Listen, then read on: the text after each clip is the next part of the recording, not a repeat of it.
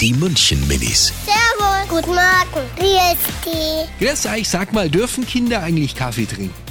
Manchmal trinke ich bei der Mama auch einen Kaffee, aber jetzt äh, eine ganze Tasse glaube ich eher noch nicht. Das schmeckt nämlich eklig für Kinder. Das riecht auch komisch.